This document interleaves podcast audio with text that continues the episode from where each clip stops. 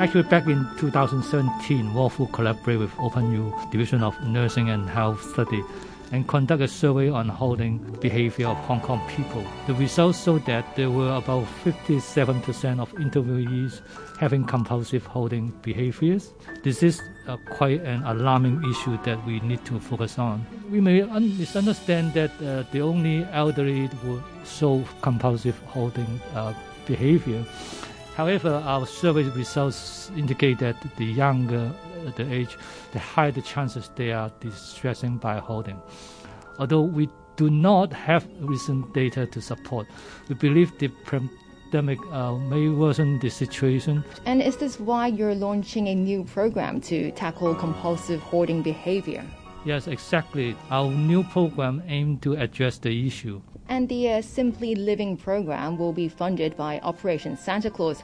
How will the money be spent? First of all, the program aims to raise public awareness of holding behavior through public education activities.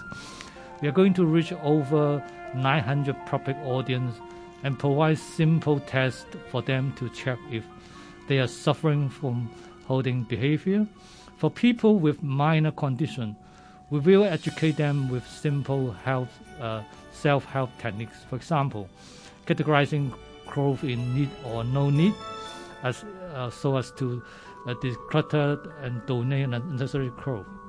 Secondly, uh, as a so- social enterprise, the program includes social service elements and arrange house tidying service for around I guess 10 to 20 households. Can you give me more details about how this program will actually uh, be, be carried out? Actually, it's better to leave uh, Orange, who is our partner, and also a professional organizer to share more about the program. Maybe over to you, Orange.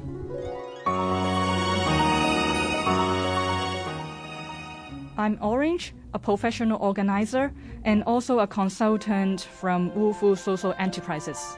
I would um, do the organizing uh, with uh, the volunteers, and I will be um, given training to the volunteers. All right. And uh, how many volunteers do you need? The program is targeted to train up to 50 volunteers uh, for this project. For individual cases, I think we will work in a team of four or five, and um, including me and um, the beneficiary um, because the beneficiary readiness for change and getting help and involvement will be the key of the success in the program.